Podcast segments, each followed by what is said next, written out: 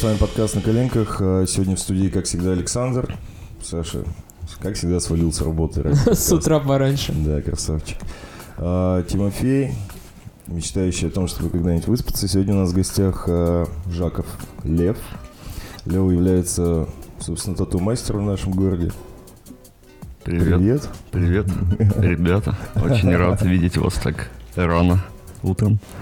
Как себя чувствуешь? А, не вставал очень давно, в 7 часов утра, поэтому чувствую себя незнакомо. Но интересно. Сам для себя не знаком. Да, я всегда думал, что такие вещи пишутся вечером, когда ты уже определенно разогнался в течение дня. А как выясняется, бывает и вот так. Я был на самом деле сильно удивлен, когда такой, типа, Лева, завтра в 9 утра го писать. Ты такой, да, конечно. А я Без тени сомнения, в 8 утра звоню бодрячком уже такой, да-да-да, все, все ништяк, я приду, ну, может, на 10 минут. Я только с пробежки, знаешь, это да. Да-да-да, сейчас я быстренько в душ, буквально пару сандвичей съем на завтрак.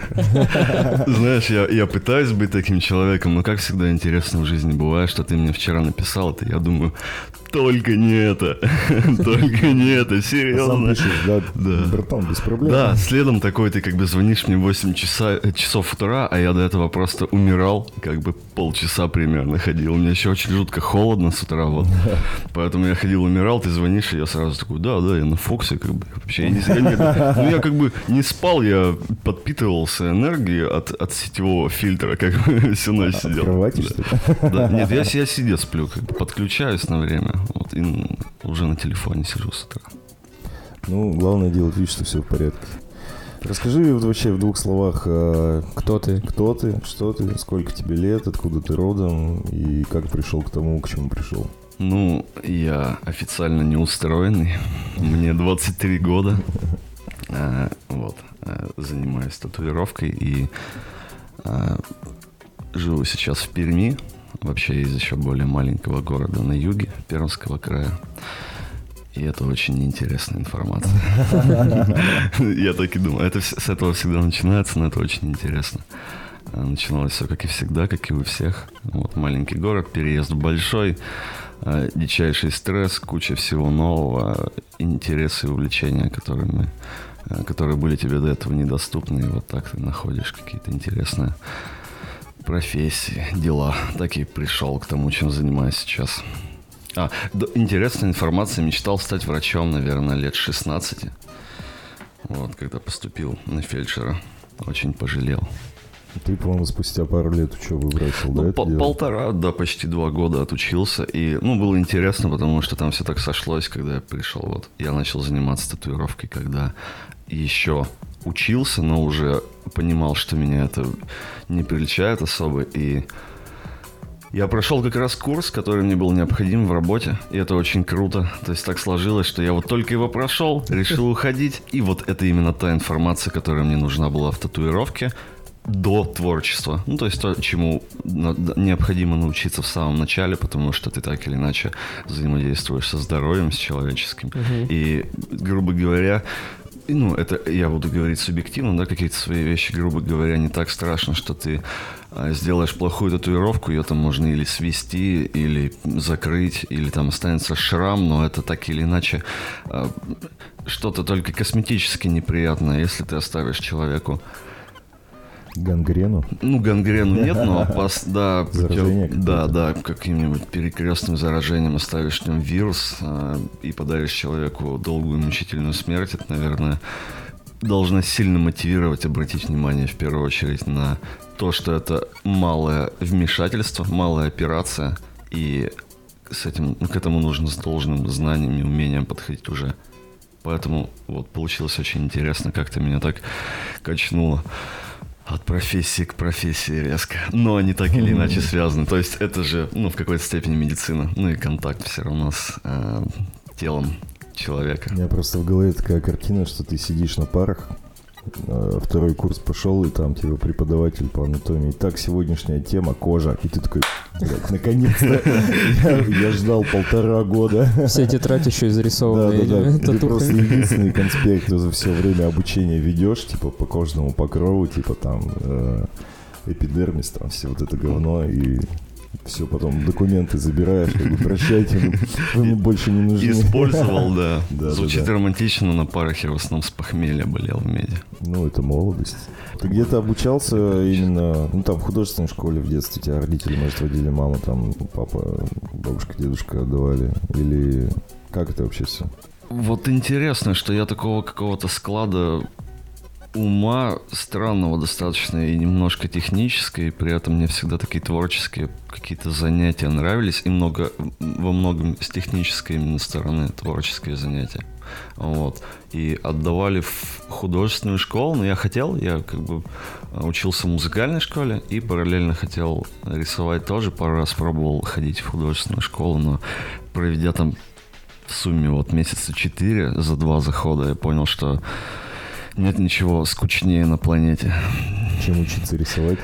в таком формате, в котором, ну, это обучение было в моем родном городе. Ну, я думаю, все очень сильно зависит, естественно, от территории. То есть, к примеру, если ты учишься просто, будучи ребенком маленьким, там, тебе 8 лет, к примеру, ты учишься в художественной школе, вас могут на выходные собрать и сводить в Эрмитаж куда-нибудь, к Мгм. примеру, да? В Питере, Или- например. Ну да, например, я имею в виду, да, что какие-то более, не обязательно даже прямо культурные столицы, но более культурно облагороженные города, есть какое-то, ну, прямое взаимодействие. плюс-минус мегаполис какой-то. Ну, да не, не обязательно даже. Есть же города, грубо говоря, города а, музеи, например. Условно, как какая-нибудь там вот Елабуга под Казанью. Ты думаешь, Елабуга маленький город. Ты приезжаешь, город реально очень красивый. То есть просто ходя по нему, если ты как бы воспринимаешь мир вокруг так, ты немножечко вдохновляешься. То есть, ну вот этот ключевой момент, что, окей, в твоем городе только серые панельки, как бы, но есть хотя бы там музеев парочка, парочка музеев, парочка каких-то галерей. Там, естественно, нет ничего. Один краеведческий музей,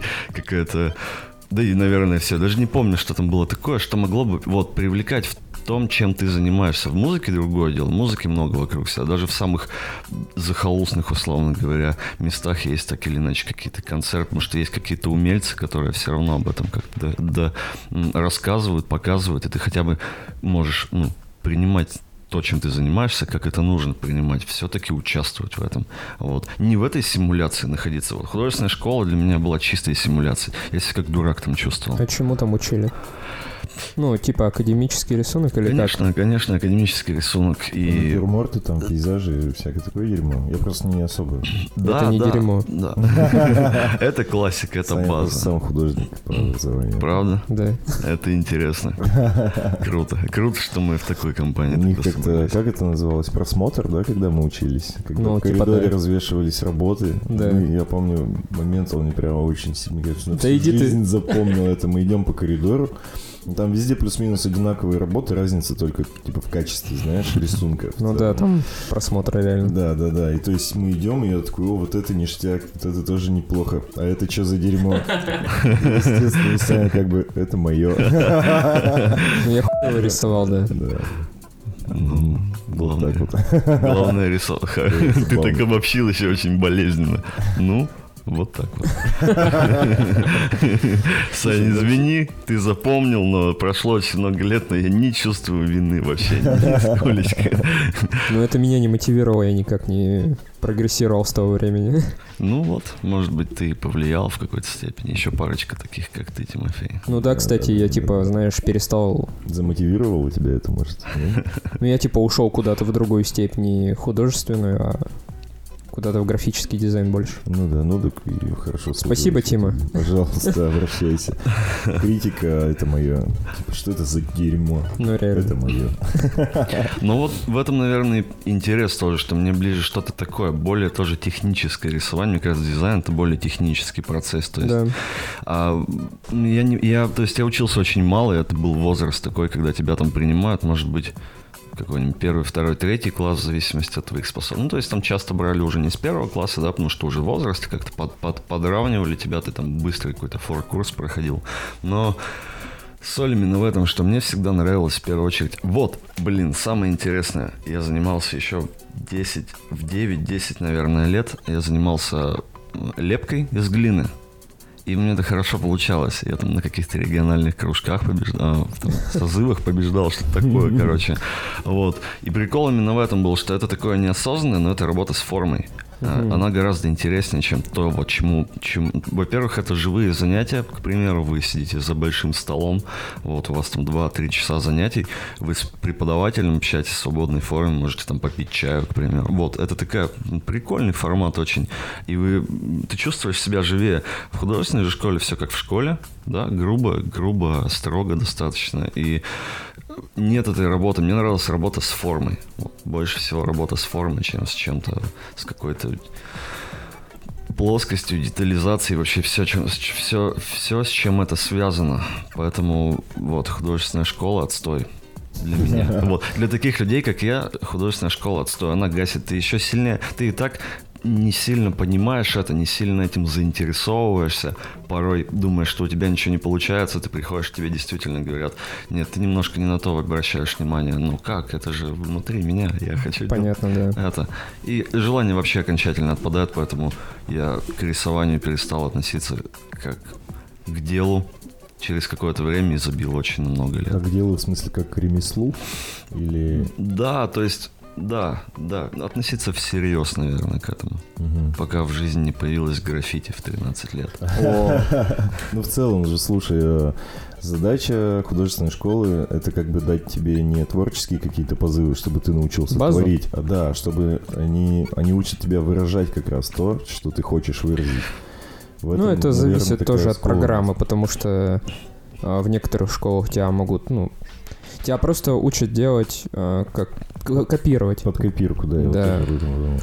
Ну, не знаю, то есть если у тебя будет какая-то база, то есть если у тебя есть мысли, ты, допустим, в голове своей все равно видишь какую-то картину, какие-то там чувства испытываешь, но у тебя нет технических навыков это выразить. Это вот как раз-таки ведь задача Нет. художественной школы. Или я Я- я- неправильно это я- всё а я думаю, себе? разговор немножко уже даже об- о, других вещах, это можно даже немножко обойти стороной, потому что есть очень простая вещь. Она вот как раз-таки у меня в колледже была написана на стене. Я в первый раз приехал еще после девятого поступать туда и э, увидел эту фразу, что для того, чтобы усваивать знания, их нужно потреблять с аппетитом. Вот о чем я говорю. Ну, То есть, типа- если не хочешь учиться, как бы не учить. Да, Хочешь, и то есть вот, пожалуйста. я даже к тому, что именно даже техническую базу было бы гораздо интереснее, быстрее, логичнее осваивать, занимаясь уже тем, что тебе нравится. То Да. есть вот игнорируя это, ты- я понимаю, что это очень важно, я понимаю, что это дает общий базис, но зачем мне так много лишней информации, если я ни на толику не сдвигаюсь к тому, что я хочу делать.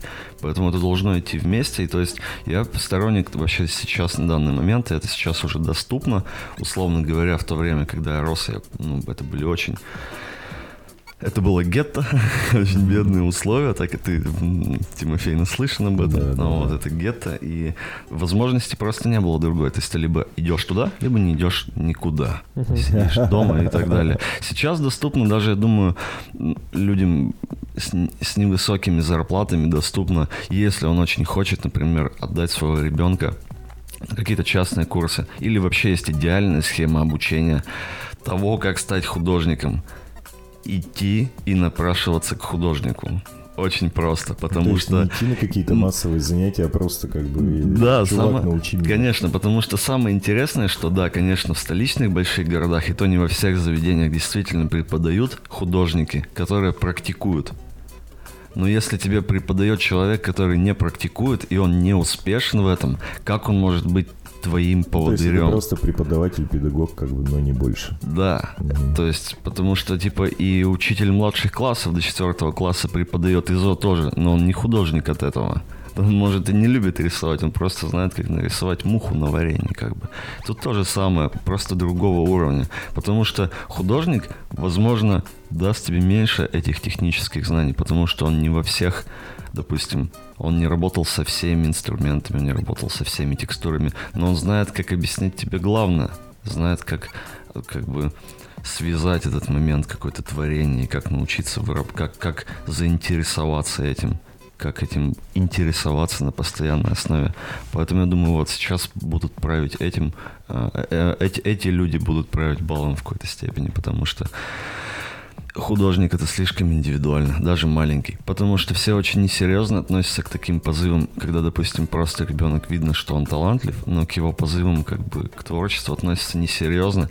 А он потом в свои 48 лет будет вспоминать эти 6 лет своего детства, когда он действительно хотел, и он будет всю жизнь потом искать тот метод, которым он рисовал в раннем детстве – а ему в течение 20 лет будут твердить, что тот метод, который он использует, неверный. Мы тебя сейчас верному научим. И будут все дальше его отдалять от его цели. Мне кажется, это очень странный подход. Есть в целом похоже на то мимасик я видел. Типа, у тебя есть свое мнение, оно правильное, и сейчас я тебе его расскажу. Да? Конечно, типа да. В таком контексте, Конечно. Оставайтесь на линии, ваше мнение очень важно для вас. Да-да. Поэтому да. Вот, думаю, художественные школы отстой для таких людей, как я. Понятно. Ну ты в целом чувак творческий, насколько я понял. А какая первая татуировка, помнишь? Конечно. Расскажи о ней, как она появилась, или, ну, это История первой татуировки. Это крутая история. Опять же, когда живешь в этом моменте, ты не осознаешь это так, что это в дальнейшем будет достаточно прикольная история, потому что все очень прикольно началось. У меня был друг, с позывным «Белка». Он был лютым панком. И у меня просто появился... А, ну вот, еще нужно рассказать немножко, что я подошел к этому так или иначе, к татуировке уже. Я не знал никого из среды, я не знал, как это делается, но я случайно была такая... Очень многие знают такую...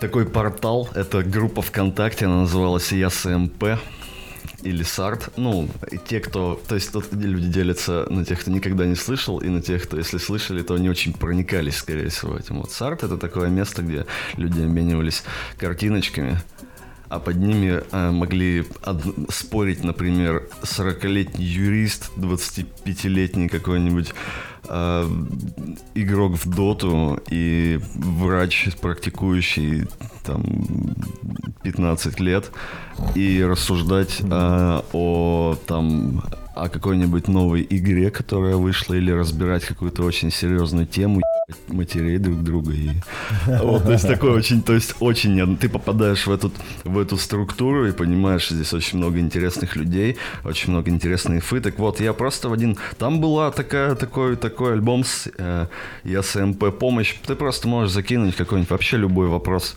и посоветуйте фильм, э, там, что, откуда этот отрывок, к примеру, а я написал просто, ребята, посоветуйте какую-нибудь информацию для, как начать татуировать, и в комментариях просто начал писать чел мастер, и он начал мне рассказывать в комментариях, потом такой, давай в личку, и мы начинали с ним переписываться, и целую ночь он, я задаю ему все вопросы, которые тогда в моей голове были, он на все отвечает, он сразу говорит, чувак, не нужно тратить время на не Курсы обучения. Да, ну в плане, во-первых, не нужно колоть струной, типа это не необходимый путь теперь уже совсем, да. Во-вторых, типа тебя никто не научит татуировать в любом случае. Ну то есть чему-то да, но в целом почему-то он мне как будто бы, или может быть я так воспринял, что он мне подал мысль, что этим полезно заниматься самому о чем я немного потом не то чтобы пожалел, не пожалел о пути, но понял, что мог гораздо сильнее его, гораздо быстрее его пройти, ускорить немного.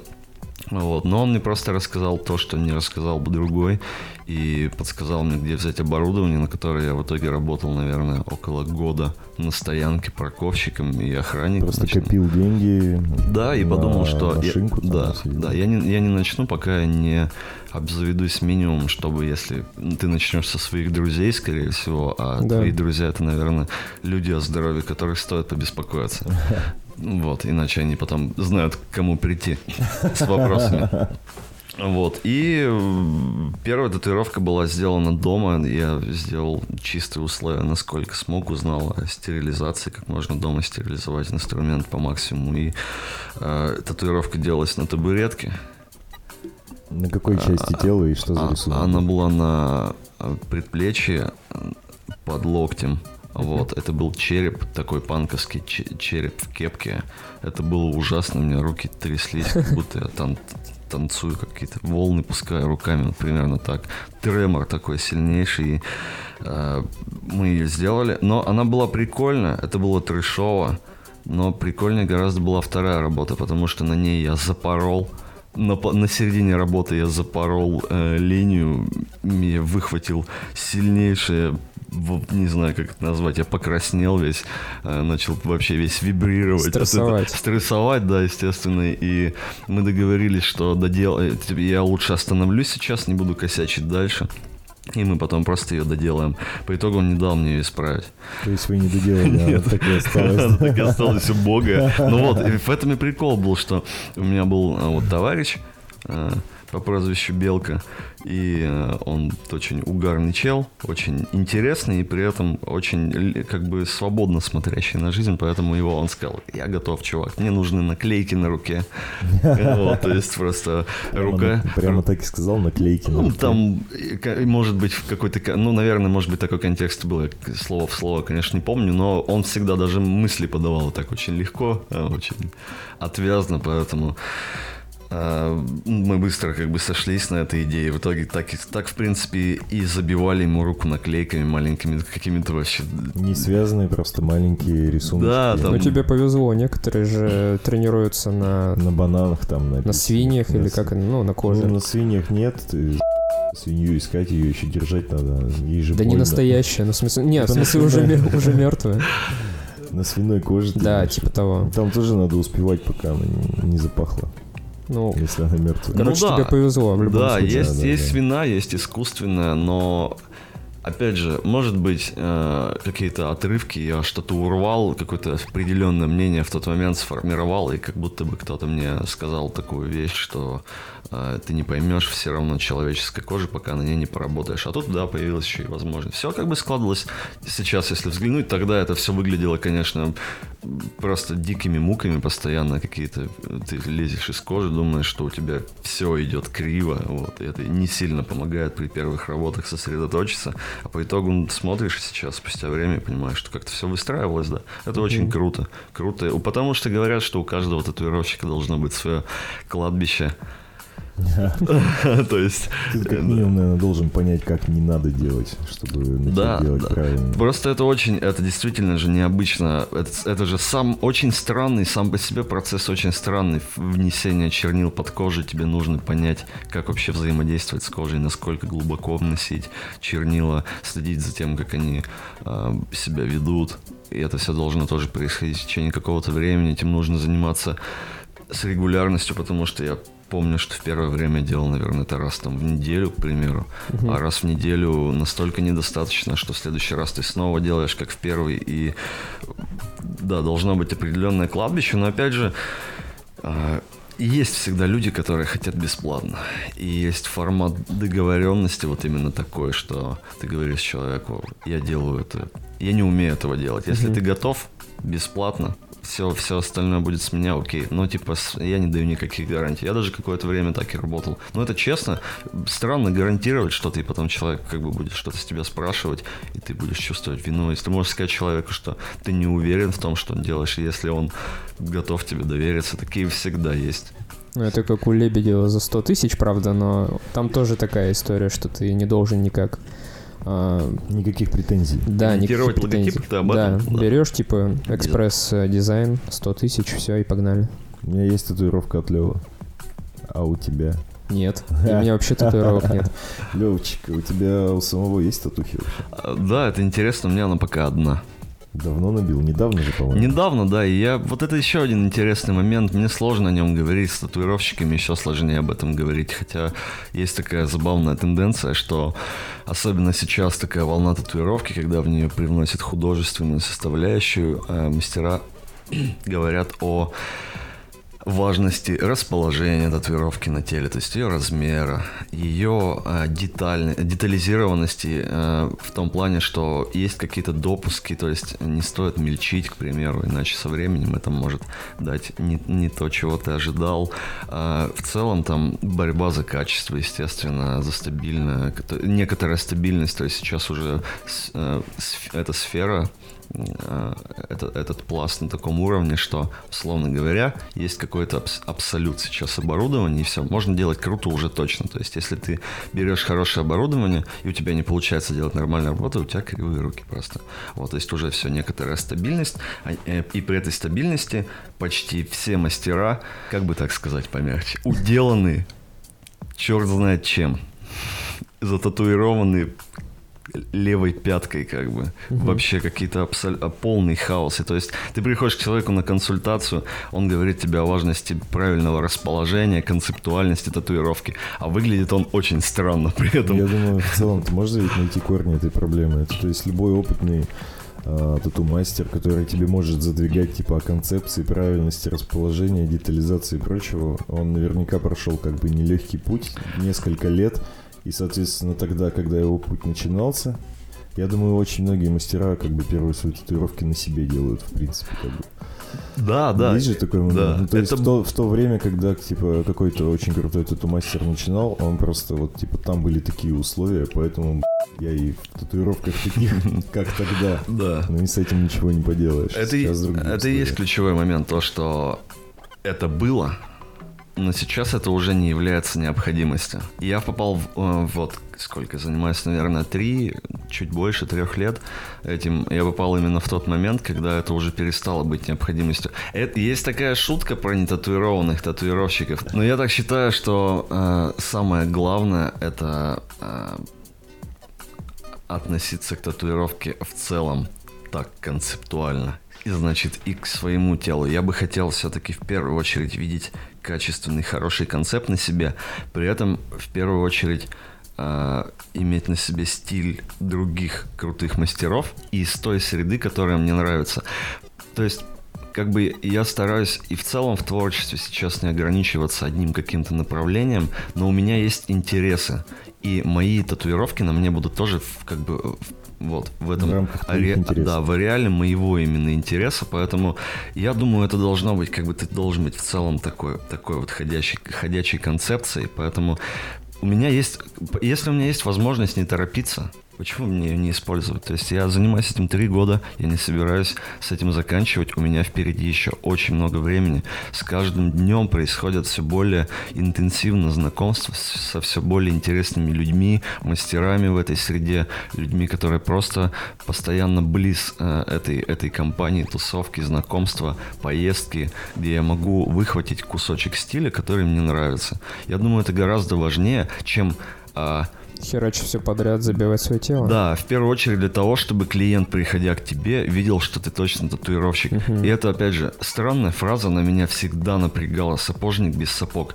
Сколько дерьмовых сапожников в великолепных сапогах. Это как я в барбершоп пришел, там у моего мастера тоже, ну, типа, обычная прическа, а, обычно выглядит он, ну, типа, обычный человек, но херачит вот, вот эти вот всех. И У Левы брат работает в Чоп-Чопе. И он выглядит как... И он выглядит панк. как старый, как старый говнарь такой. типа. У него хвост очень длинный, как бы просто он ну, как бы не стригся, мне кажется, года два уже, да? да? Да, игнорирует как Да, бы абсолютно.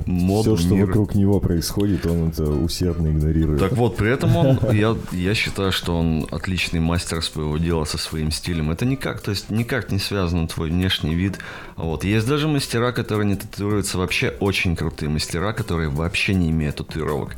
А, и некоторые из них спокойно говорят о том, что ребята, я здесь для того, чтобы зарабатывать деньги на том, что мне нравится делать. Не обязательно носить. Он может быть культурной единицей, он привносит в культуру огромный вклад, но ему по какой-то его личной причине не захотелось иметь татуировки самому. Ну Какие да. вопросы? Ну, типа, то, что говорят, как ты можешь это делать, если ты не знаешь, каково это по, по ощущениям. Ну так цель мастера не в том, чтобы э, сочувствовать клиенту. Это наоборот то, с чем очень долго приходится э, работать и отвыкать от этого, потому что ты здесь не для того, чтобы сочувствовать, ты здесь для того, чтобы выполнять качественно свою работу, тем самым сократить это, допустим, этот неприятный болезненный опыт и сделать это качественно. Для этого нужно просто заниматься этим. Если тебе интересно, ты можешь татуироваться. Ну, как это сейчас ну, как бы часть, очень большая часть старых мастеров со мной бы точно не согласились, но это они видели это дело немного с другой стороны. Я говорю о том, что я видел три года назад. Я занимался этим, не попав в какую-то среду, не попав в тусовку. Я не считаю себя порой мне не нравится формулировка тату-мастер, и большинству тату-мастеров не нравится формулировка. Эта формулировка, но она так или иначе уже сейчас нагрузилась тем смыслом, который и принято в эту, в эту фразу вкладывать. То есть мастер здесь не как мастер своего дела, а больше как какой-то качественный представитель. Вот. Но по сути, типа, я себя мастером назвать не могу. Потому не что... достиг еще какого-то определенного уровня. Ни в коем случае. Мне кажется, здесь не- есть некоторые даже условные, условные общие рамки э, лет. Количество Стаж? лет, да, Стаж стаж в годах, потому что просто пока ты не позанимаешься этим систематически на, на протяжении долгого времени, речь о, речь о мастерстве не может быть. Я бы сказал, наверное, так. Для меня мастерство — это когда ты даже при самой большой ответственности не испытываешь волнения в своей работе.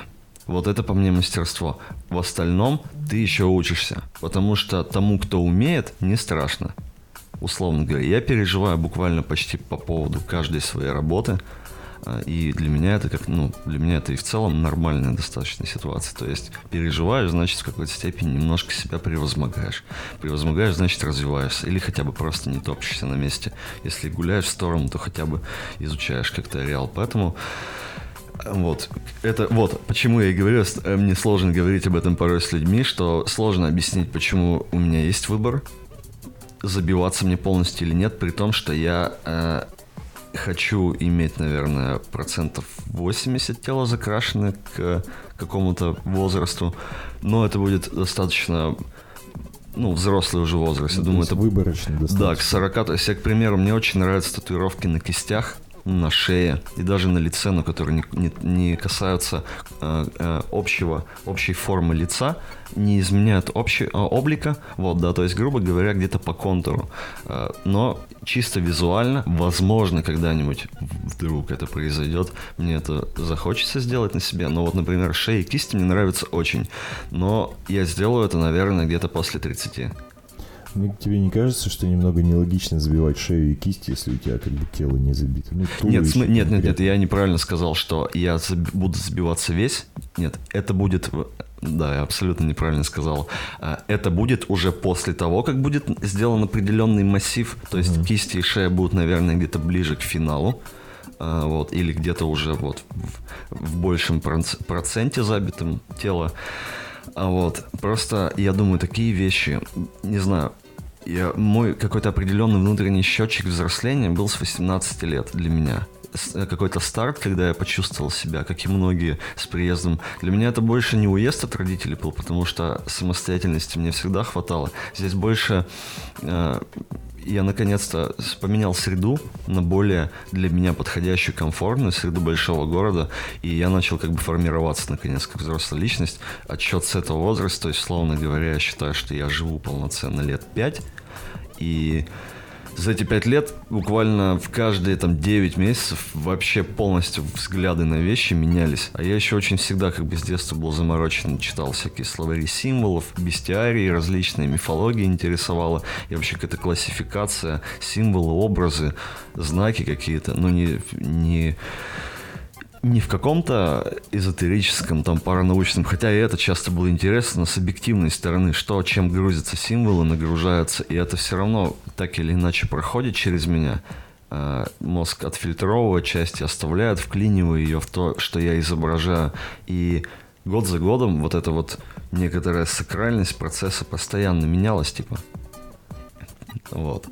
И, грубо говоря, условно подведу, э, то, что я хотел три года назад, сейчас кажется полной глупостью. То есть зачем мне было три года назад делать эту татуировку, когда я уже мог начать забиваться, начал уже с кем-то там знакомиться и так далее, и думал даже, что кто-то рядом со мной делает крутые татуировки, хотя это было абсолютно как бы не так. Вот. Э, Я мог это сделать. Уже сейчас я понимаю, что это было бы абсолютно глупо. Это было бы странное достаточно клеймо. Может быть, это было бы как какой-то артефакт, э, отпечаток того времени, но нет. Я, и, и вот, я не сторонник этого, я не хочу отпечатков времени, я хочу арт на себе. Я хочу крутые, крутую картину. Она будет из многих кусков состоять, но это будет картина. Я хочу подходить к этому так.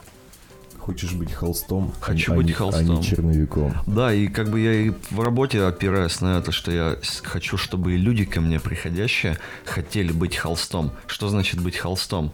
Есть очень крутой мастер Руслан Абусев, я не так давно с ним познакомился, и мы с ним общались на эту тему, и он работает именно в таком формате. Он делает свой стиль, очень крутой, биографика, ему даже дали такое условное название. Э, Он, кстати, пермский мастер, что очень интересно, я думаю, те, кто будут слушать, видели его творчество.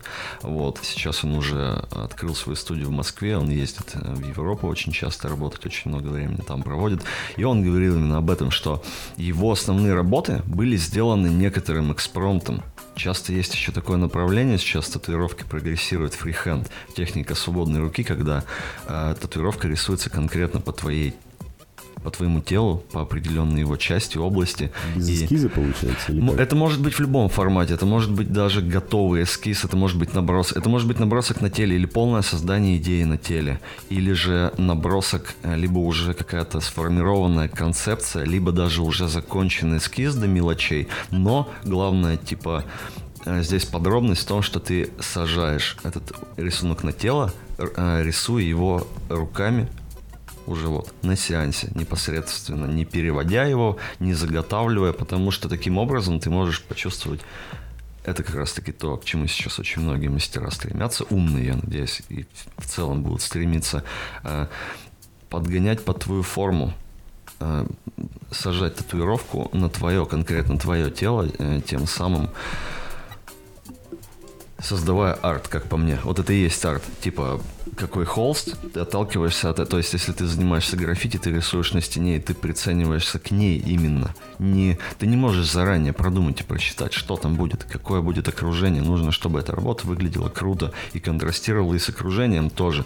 Не стоит, э, не стоит в сером дворе делать э, серо-белую работу скорее всего, условно говоря, она не будет в целом визуально создавать, когда заходишь во двор, ты не почувствуешь атмосферы. Так и э, с татуировкой на теле ты, условно говоря, видишь человека, э, допустим, в жаркое лето, э, в какой-то очень легкой одежде, издалека, с очень большой работой, и вот так она должна в первую очередь производить впечатление. Быть на его теле и интересовать уже издалека, к примеру, даже если она маленькая. Вот в этом и есть э, штука со свободной рукой, вот.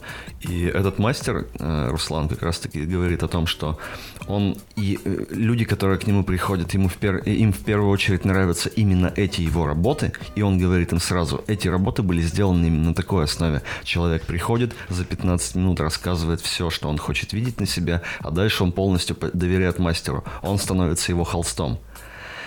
Круто. И да, и при этом как бы сам Руслан говорит, э, холст может говорить нет, может носить правки нет, и при этом э, холсты могут как получиться, так и не получиться. Но не в том смысле, что он резко начал вести линию, запорол ее, да, и, и все такое, о нет, чувак, извини, И типа, сегодня блин, сегодня- человека такой. Да, да, да. в том смысле, что это будет эксперимент.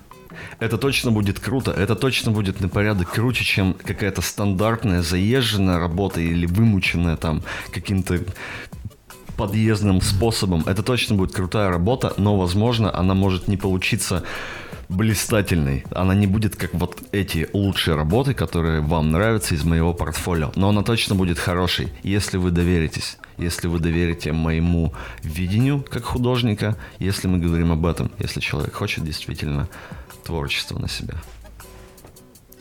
Понятно, а ты в каком стиле работаешь?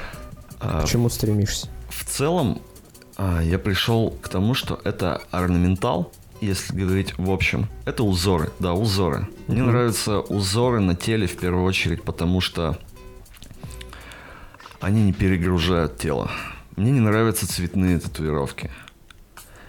И, наверное, даже в большинстве случаев то есть, как, как- мне не могут понравиться, если я листаю э, предложку в инсте и вижу ее один раз. Если я вижу, например, вживую, там у товарища, с которым я близко общаюсь, постоянно цветную работу, скорее всего, со временем мне она перестает визуально нравиться. В целом, не знаю, мне кажется, есть как бы люди с таким типом кожи и с э, пигментацией кожи очень бледные, с очень, к примеру, э, натянутой кожей. И на их телах, допустим, если взять самый э, мем стиль реализм, над которым сейчас особенно много шутят, он может выглядеть круто на такой коже, но на обычной коже, скорее всего, в течение нескольких лет он будет выглядеть как каша, и все, на чем было сосредоточено внимание в работе, например, там какие-то блики белым цветом, какие-то акценты расставлены, скорее всего, эти основные этот характер изображения потеряется со временем. Цвета тускнеют, цвета меняются со временем. Чего не происходит с черным?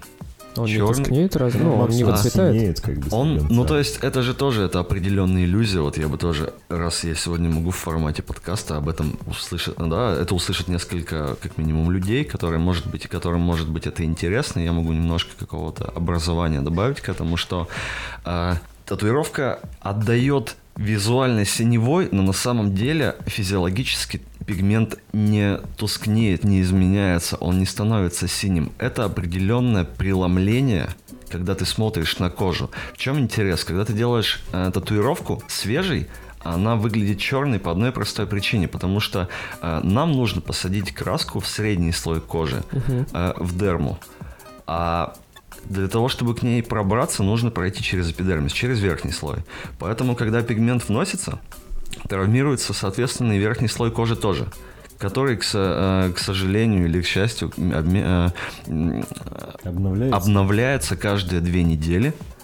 И когда у тебя татуировка заживает, у тебя образуется поверх нее а, некоторая такая не знаю, сперва это все а, облазит, потом подсыхает и образуется некоторый новый, более как шрамированный слой кожи сверху, более плотный, более такой какой-то мутноватый. И первое время татуировки особенно неприятно выглядят первые два месяца, поэтому мы говорим, что в целом визуально можно работу оценивать только где-то через два месяца в зависимости от типа кожи, от, от регенерации кожи. Но когда татуировка обрастает этим светлым слоем кожи, ты смотришь как бы через эпидермис на пигмент. Поэтому он несколько так туманит цвет. Я всегда привожу еще в пример, э, э, есть такие светлые типы кожи тоже, и когда, например, э, мужчина с обильной растительностью на лице очень коротко бреется, кажется, что щит... вот да. отсутствие, вернее, щетины выдает немного синеву на лице.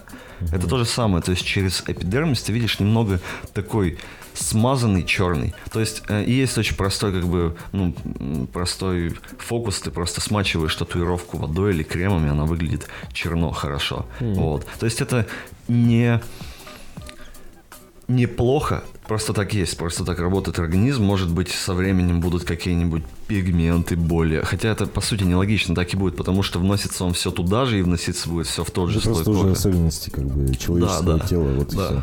И опять же, э, от этих особенностей еще зависит вот от пигментации, от плотности кожи, то, насколько она синее будет выглядеть. Ну, то есть отдавать этой синевой. Вот. Но я думаю, сейчас уже, а, особенно в данный момент, условно говоря, в этот год уже буквально все пигменты, продающиеся э, в тату-шопах, качественные. Даже те бренды, которые хромали, уже сейчас настолько просто делать как бы нормальную краску, потому что технологии уже не являются чем-то секретными. Выгоднее просто делать уже самая серийная обычная краска, идет хорошего качества. Пигменты в целом хорошие, если он с должным, э, с должным опытом правильно впит, он будет э, вести себя хорошо под кожей, будет выглядеть хорошо и будет радовать тебя. И в целом сейчас татуировки очень многие, если правильно сделаны, не требуют коррекции это, это перестает быть проблемой, просто нужно вот учитывать то, что ну не будет никогда как на картинке. Человек многого хочет. Ну просто ну, да. нужно отталкиваться не от того, как эскиз выглядит на коже, а от того, как татуировки в целом выглядят на коже. А мне вот интересно, кстати, а, я очень давно хотел себе сделать тату, но хотел а, геометрию. Геометрию это, ну, типа прямую линию, например. И у меня сложилось такое впечатление, что это в принципе невозможно, или это не так?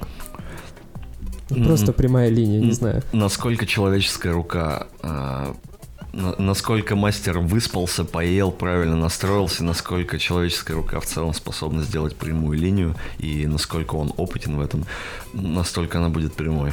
Я думаю, она может быть достаточно прямой чтобы тебя удовлетворяло. Я видел э, фотографию, фотографию человека, у него татуировка на всей передней части тела была в стиле трэш-полька, да, это называется, когда там такой красный, черный. красные фоны и черные сценарии. Очень круто. И у него, короче, шла тонкая прямая линия от ключицы до большого пальца на ноге. И я не знаю, как вживую это смотрелось, но на фото она была просто... Ну, такое чувство, будто его ставили очень долго, чтобы именно эта линия выглядела идеально. Она была прямо как будто бы по уровню. Ну да, Это вот я впечатляет. поэтому и спрашиваю, на фотографиях-то понятно, они все прямые. Вот. Ну, там как-нибудь поставят кадр или дорисуют еще в фотошопе, еще что-нибудь. Ну, чтобы выглядело в Инстаграме охренительно красиво, лайков собрало. А в реале, ну, типа, Слушай, ну у тебя все равно там руки, ноги, твое тело, твоя кожа. Я понимаю, меняет свой размер, но- форму, ты полнеешь, худеешь, двигаешься, мышцы линия двигаются. вот сама по себе, то есть где, ну, не вылезает чуть-чуть. Знаешь, когда, например, по бумаге ты гелевой ручкой пишешь, она, ну, Ты имеешь в виду идеально ровную линию, типа, в принципе. э, в принципе, да. без там трясущихся рук и прочего. Да. вот. Думаю, это возможно на какой-то очень большой... Я бы так сказал, это возможно настолько, что тебя это устроит. Вот. То есть ты посмотришь и скажешь, да, это не принтер, но это достаточно качественно. То есть такое, я думаю, этого достаточно, потому что, опять же, это ручной метод нанесения, от него нельзя требовать механической точ- точности, это, ну, невозможно. То есть Ну можно... Вот. Либо, либо есть такие люди, которые настолько опытны в этом и настолько долго этим занимаются или обладают особыми выдающимися способностями, но ценники у них, скорее всего, будут такие, что ты перехочешь татуироваться. Да ладно, квадрат, мне кажется, не так дорого сделать, например. А есть Смотря у кого, я думаю. Да, да. Ну, сейчас, конечно, время такое, когда очень многие люди берутся уже ну, татуировщики берутся уже за, разную работу, но есть, например, очень крутые ребята, которые, ну, просто есть такая тенденция, чем человек вне зависимости от какой-то там, от какого-то например, без привязки к своему городу, он очень круто делает, он известен, допустим, там на, на территории своей страны или за ее пределами, он, скорее всего, просто не будет это делать. Ему это неинтересно, у него Да. есть и Вызова никакого нет, да, например. Да, да, нет интереса или, допустим, вот. Разве что, разве что э, человек э, в погоне за деньгами тебе сделает, но это же тоже не есть хорошо. Лучше бы, чтобы это делал человек, который э, знает, что он делает, и он получает удовольствие от суммы, которую он получает, и от самого процесса, потому что его, например, ну, ему нравится делать эти прямые линии, поэтому э, я думаю, это будет хорошая работа, в любом случае хорошая, качественная работа будет стоить определенных, в зависимости от территории, каких-то приличных сумм нормальных.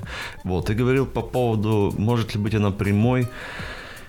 Опять же, я сейчас как бы стараюсь вот сразу начинать разговор с этого, что нужно отталкиваться от того, как, опять же, линия выглядит на бумаге и как линия в целом выглядит на теле. Э, Бумага плоская, тело далеко не плоское. Поэтому, например, есть такие моменты, типа посадить круг на какую-нибудь округлую выпирающую часть, очень сложно, чтобы он визуально выглядел На овал будет круглым. похоже. Да, к примеру. Э, Или там, допустим, самое, ты представляешь, самая крутая идея. О, у меня есть некоторые углы на теле. Это плечо, например, колено, локоть. Э, Сейчас я сделаю во- вокруг них что-нибудь круглое. Ты делаешь работу на локте и смотришь во все эти впадины и понимаешь, что что-то круг какой-то не круглый. Ну да. Ну, потому что если ты хочешь круг, делай его на плоской части тела. Если ты хочешь, чтобы он выглядел круглым, как на бумаге, делай на плоской части тела. Если ты хочешь, чтобы он выглядел круглым, как на теле, он будет выглядеть именно так. Понятно. Ты вот говорил по поводу всяких пигментов, красок, э, что прогресс как бы уже дошел до того, что все делают на одном уровне. А есть куда расти вот в этом технологическом плане, как думаешь? Да, я и не сказал, что на одном, я сказал, что те э, бренды, которые отставали, прихрамывали, они вышли уже на этот э, а, хороший среднячок. Вот. Всегда есть те, кто короче. Сейчас там появился новый бренд Аллегория, а он делает одну краску. Есть, допустим, некоторая там градация на контурную, закрасочную краску, есть более плотные пигменты. И это действительно логично в плане э, для контуров идет одна фракция пигмента, более э, крупная, более краска более густая, допустим, на покрасе более мелкая фракция, она более жидкая, вот. А, а, э, а, допустим, появляются бренды, которые делают что-то универсальное, это очень круто. Э, Ну, то есть, они, э, краска действительно крутая, тебе очень удобно, и он сразу вскакивает на фоне остальных, тебе не нужно заморачиваться. Особенно вот я работаю в основном одним черным цветом, мне просто нужен один хороший пигмент. Я не хочу думать об этом, как бы тратить на это время, на подбор их какое-то. Тест, тесты постоянно проводятся разные, какой-то краски всегда есть какой-то интерес и поиск абсолютного черного. Вот, как раз таки, типа, это не только клиентов заморачивает, что татуировка была черной, ты сам постоянно в поиске, естественно, э, опций каких-то дополнительных в процессе, как там правильно заживить так, чтобы он максимально остался под кожей. Э, поэтому вот, естественно, есть куда стремиться в плане развития. Я, я думаю, сейчас все вот только начало происходить, потому что теперь не решают бренды монополисты, это самое прекрасное. Сейчас как бы... Конкуренция есть. Очень-очень, как бы, очень, как и среди мастеров, так и среди билдеров, тех, кто, условно говоря, создает оборудование в целом, и вот каких-то фармацевтов, косметологов, которые занимаются э, как раз-таки всем необходимым расходным материалом для работы, и все только вот сейчас происходит. Все только происходит, и находятся очень-очень крутые методы, способы как, например, вот сейчас заживление татуировок происходит с помощью... Она, наконец, уже вклинилась, пленка Супросорб немецкая. Наконец-то. О да, мы говорили еще да, несколько да. лет назад. Типа, вау, какая-то там появилась штука. Она, Чё, в чем прикол? она очень крутая, сейчас расскажу. Она э, была создана для леж- для- немцами для лечения ожоговых ран. Э, вот, э, то есть рана обрабатывается, максимально промывается, и это такая пленка, самоклеящаяся, условно говоря, пленка. Э, И есть главные два критерия при ее наклеивании. Это вот э, то, что место закрываемое необходимо обработать антисептиком, а область вокруг обработать спиртом для лучшего сцепления. И самое главное, она должна быть герметична в процессе. И вот э, татуировка, как и в данном случае, для чего она была изобретена, рано заклеивается этой пленкой с определенным захватом чуть поболее. И все. Самое главное, что происходит при э, регенерации кожи и при заживлении. Когда ты, например, заживляешь традиционным способом с помощью э, пеленок, мази и компрессов, которые нужно регулярно менять, тебе необходимо самый главный критерий, опять же, у меня есть возможность э, поделиться информацией, достаточно главный критерий при заживлении – это удалять э, все остатки пигмента, э, любых средств, которые использовались во время работы и в процессе, э, всего выделимого, э, кровь, сукровица. Э, это все необходимо смывать максимально тщательно до скрипа, чтобы э, татуировка была абсолютно чистой, и вот этот процесс происходит на протяжении 3-4 дней. Это самое главное, зачем стоит следить, не давать ей покрываться вот этой определенной корки, и самое главное, не пересушивать. Для чего? Иначе организм естественным способом начнет э, бороться с инородным телом, а он воспринимает краску как инородное тело, поэтому нам нужно не дать создать защитный слой. При этом под пленкой супросорб все происходит абсолютно наоборот. А, Ты создаешь, а, грубо говоря, вакуум среду для своего же тела, и он начинает заживлять татуировку сам за счет а, э, тех регенерирующих клеток, которые он выделяет. Вот. Кровь, лимфа, и все это создает некоторый такой бульон, первозданный под пленочкой, поэтому ее рекомендуют клеить э, не после сеанса, а на следующий день, чтобы все лишнее э, вышло за ночь в пеленку, оттекло, и ты э, заклеил сверху татуировку свежую пленки супросорб, тебе ничего лишнего не выделяется, может быть немного там этой темной бурой жидкости.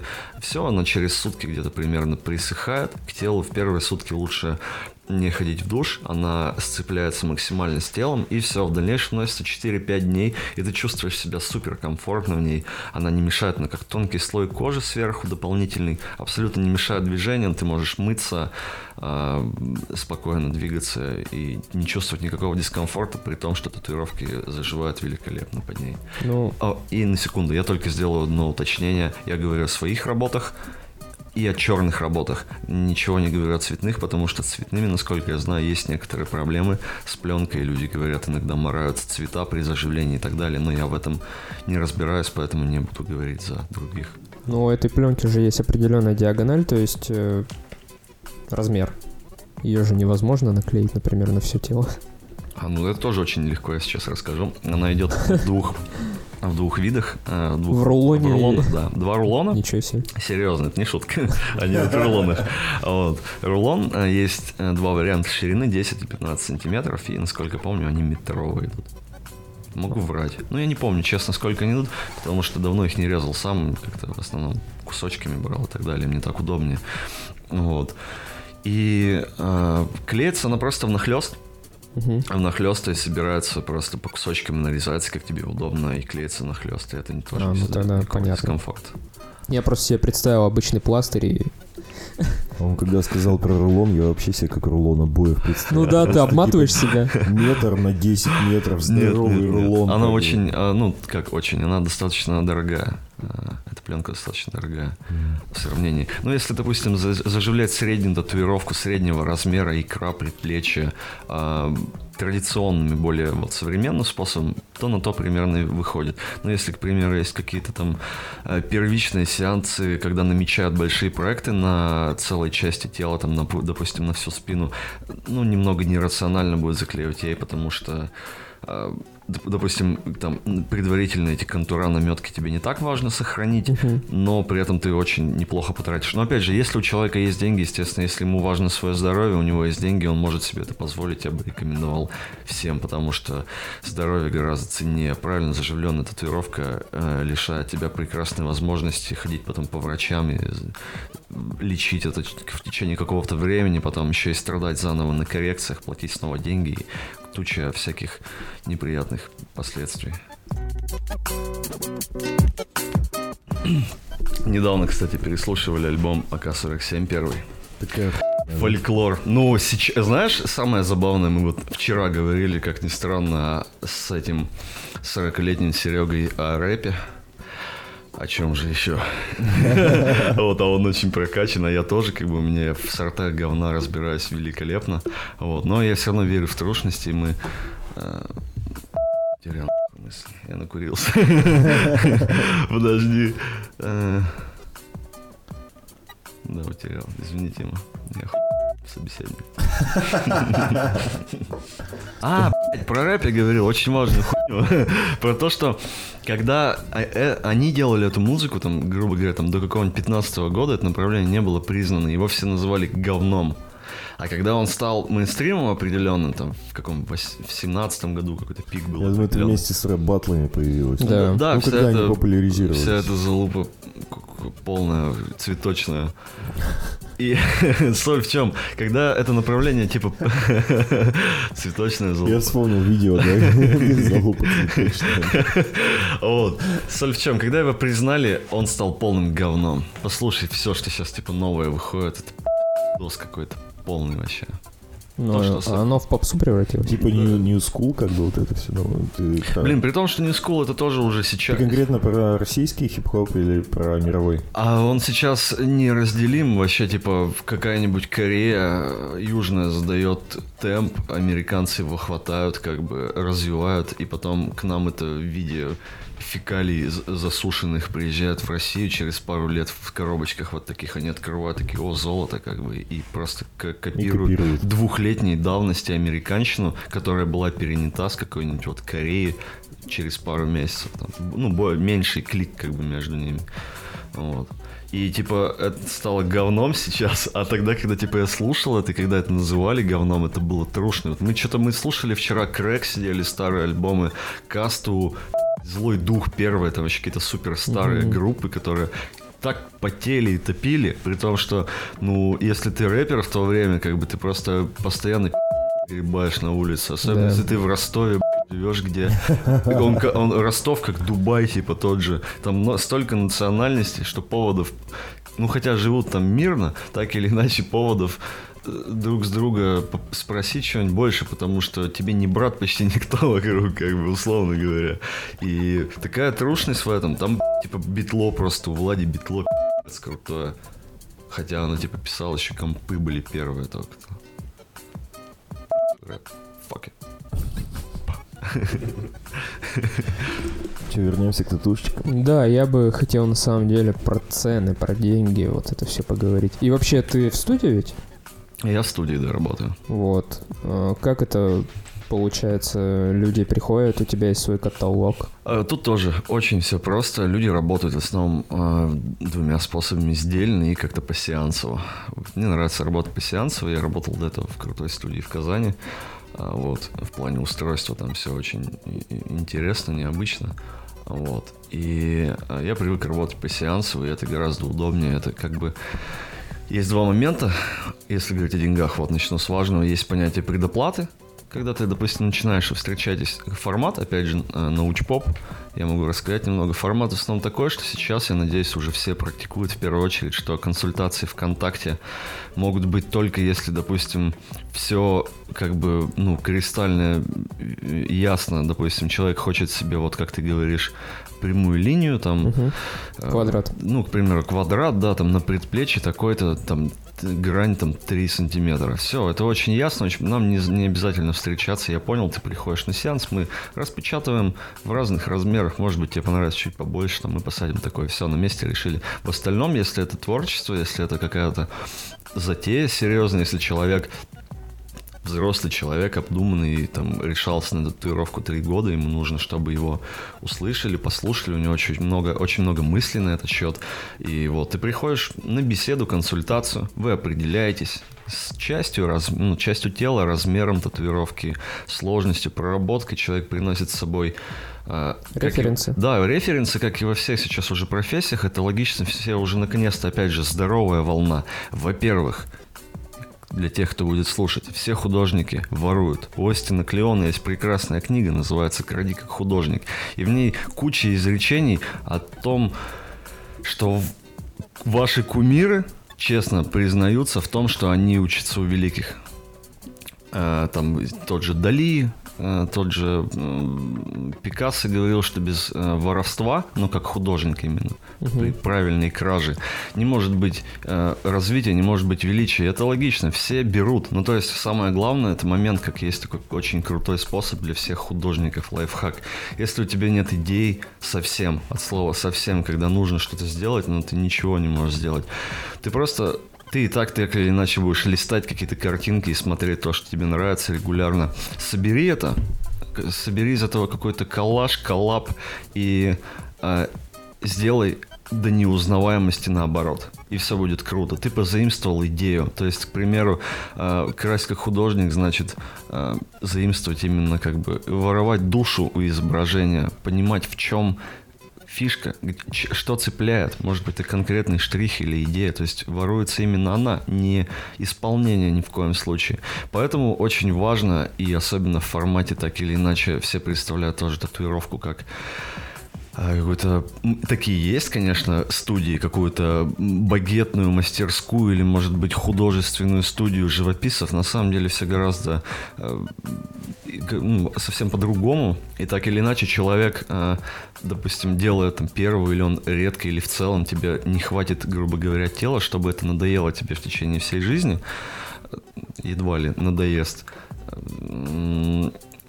ты будешь редко там появляться, для тебя это событие, а для меня это работа, да, и я mm. должен каждый день вот и имитировать в какой-то степени э, искру Божью в работе, чтобы человек чувствовал, да, это необходимо, и это как бы это этому нужно учиться, и через время это перестает быть э, в напряг, ты действительно искренне интересуешься, главное искренне общаться с человеком, и вот именно консультация дает вам возможность познакомиться, преодолеть какой-то барьер, найти какие-то общие темы, и на фоне этого очень хорошо понять, что вы хотите друг от друга. Ты вносишь как э, человек своего дела определенные правки, и это очень удобно. И поэтому картинки очень помогают. Просто хорошие. То есть, чем более детализирована ваша идея в голове, идея татуировки, тем проще вам будет найти общий язык с мастером, тем проще ему будет э, готовить дизайн, и тем круче будет результат. Тем, чем больше это будет нравиться мастеру тоже, чем больше он будет заинтересован, чем круче, свежая идея,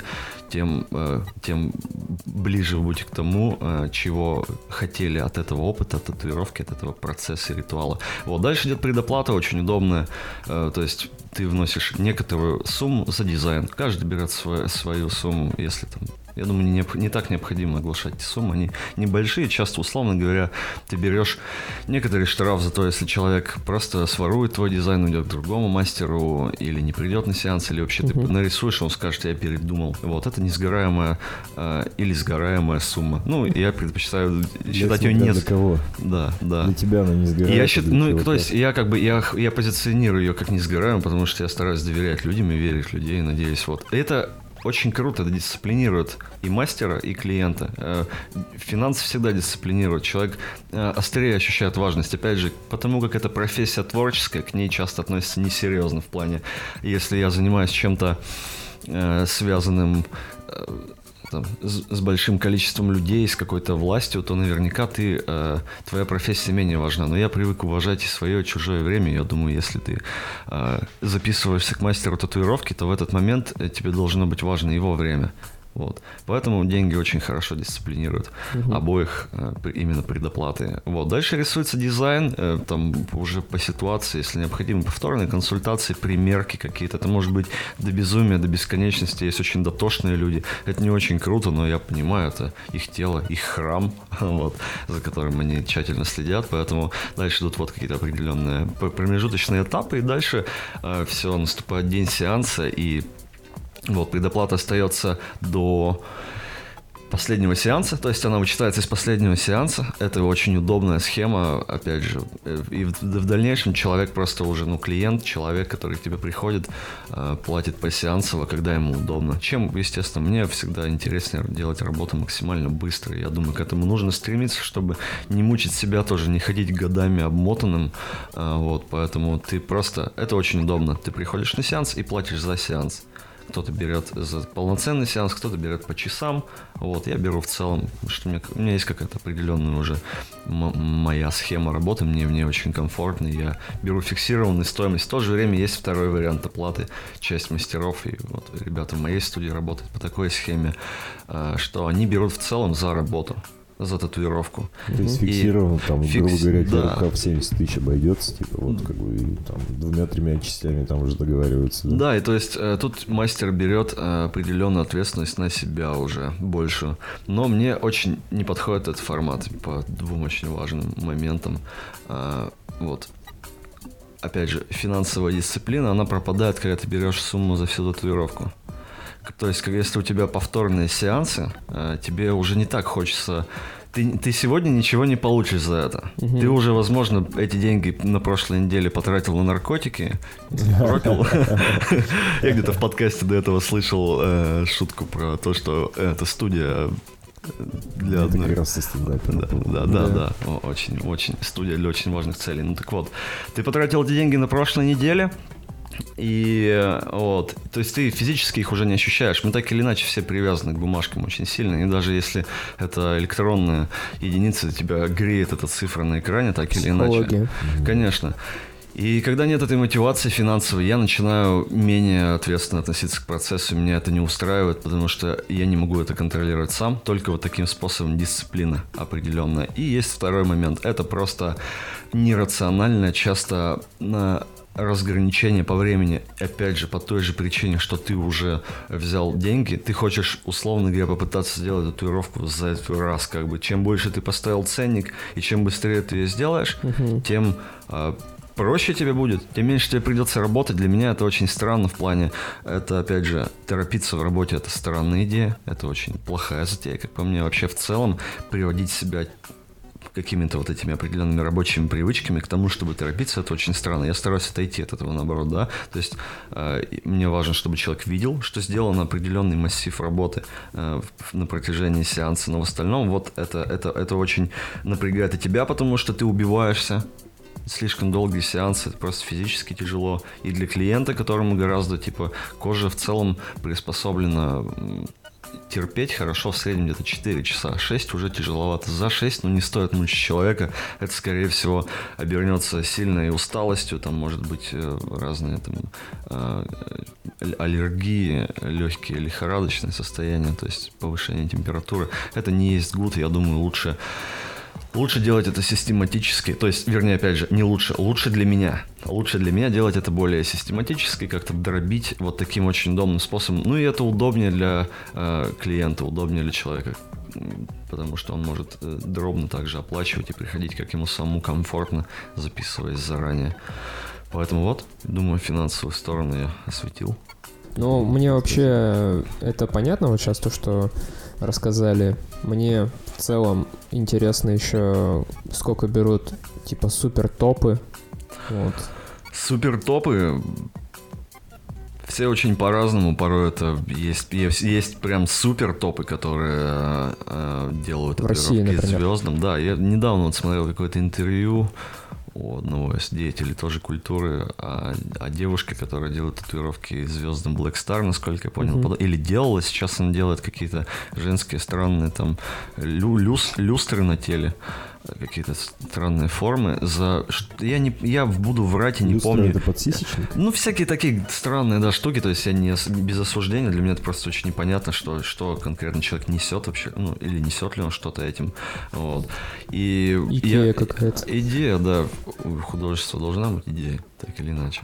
Так и вот, и я навру, но у нее какие-то очень баснословные, чуть ли там не по 100 тысяч за час суммы э, в работе, поэтому э, она очень много зарабатывает, она ездит там на какой-то на каком-то бэтмобиле и так далее. Но ты смотришь на, на работы и внутри вообще нет никакого отклика, поэтому мне даже не интересно, как бы это.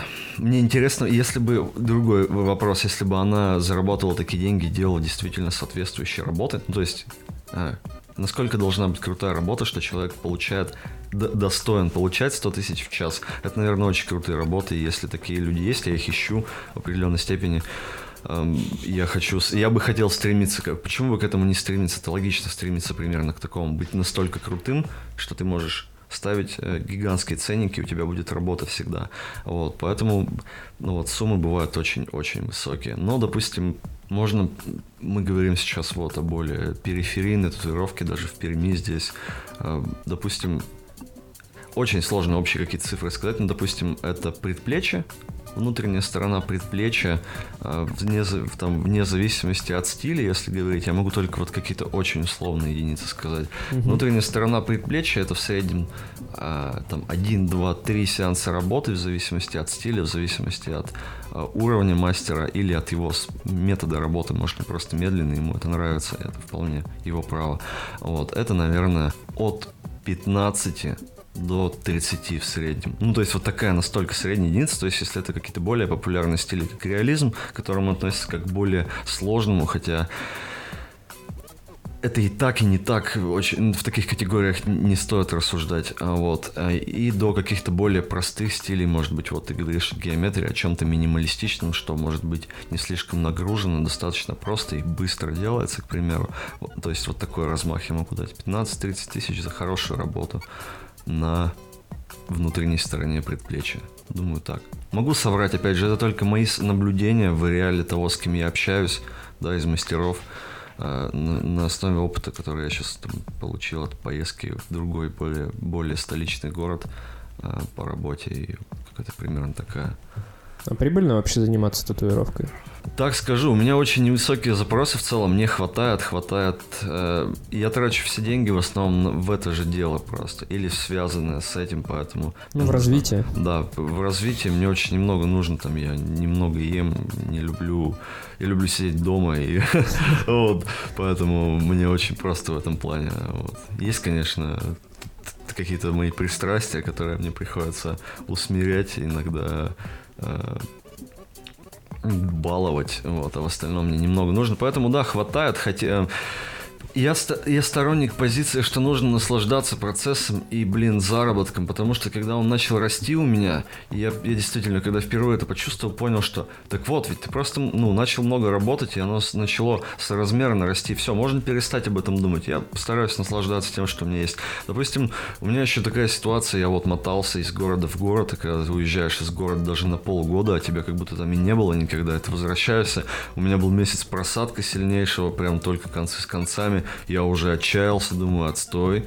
Как дальше? Опять следующий месяц все выравнивается, и мне вроде бы хватает на то, что мне нужно. Я думаю, вот, чувак, э, у тебя есть возможность заниматься этим дальше спокойно. Есть такая крутая штука. Если у тебя не получается в этот момент зарабатывать на этом, окей, заработай, чтобы свести концы с концами. У тебя есть много прекрасного свободного времени, чтобы уделить его осознанию себя какому-то, работой над собой, э, работой над своим артом, о своей связи с твоим искусством, которым ты занимаешься, проводить больше времени не внутри механической работы, а формировать идею, идейность, просвещаться, и у тебя есть много свободного времени развиваться, учиться, это очень круто тоже. Я до этого очень не ценил это время. В дни, когда у меня не было работы, а работы было очень мало до этого, я проседал, ходил унылый, естественно, uh-huh. типа, у меня нет денег, у меня, я ничего не могу нарисовать из-за того, что у меня нет параллельной работы. Сейчас я от этого избавляюсь и учусь, ну, действительно радоваться как бы тому, что, потому что мне очень нравится моя работа. Я даже, и мне нравится называть это работой, потому что мне, вот, допустим, с ребятами в прошлой студии мы немножко так на этот счет разгоняли то, что они говорят не работа. Я говорю, почему не работа, если мне я произношу это слово с гордостью, и я его немного другим наполняю, чем заводчанин, например, при том, что я к его работе тоже отношусь с уважением. Uh-huh. Вот. Но это моя, мой труд, мое дело, моя работа. Мне оно нравится, я хотел бы заниматься им каждый день на постоянку.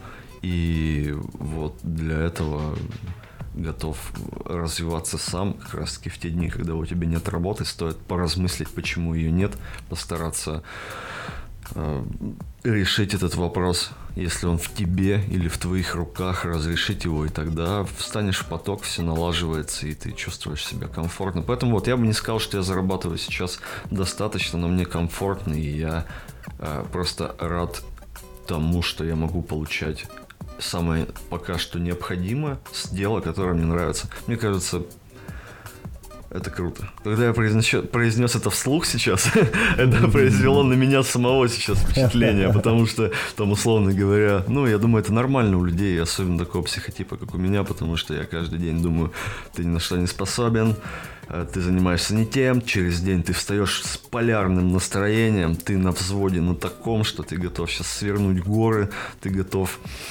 найти несовершенное даже в самом совершенном и подправить это. Вот такой настрой, понимаешь? Дотошность где-то правильная в работе и так далее. Поэтому, когда произношу это вслух, это заряжает и меня самого тоже. Ты, собственно, красавчик, очень приятно. Я с тобой уже не один раз за эту жизнь, за наше свое знакомство говорил, что мне всегда приятно с тобой общаться, просто проводить время в общении. И мне в, очеред... в очередной раз оправдал себя.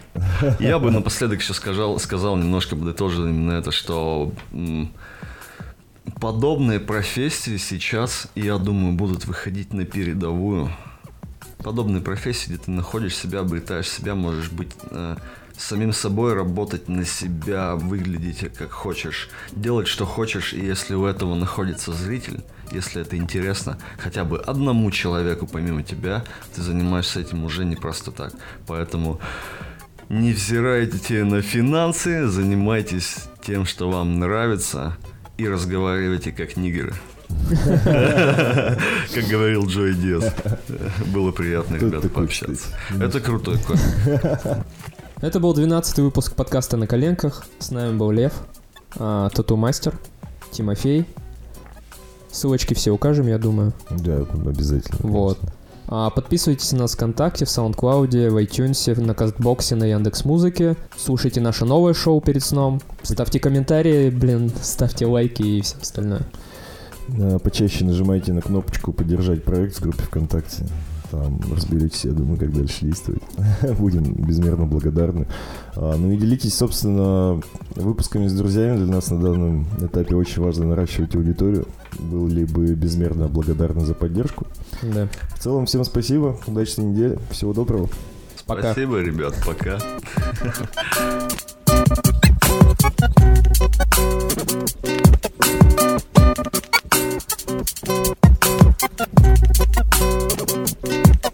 Thank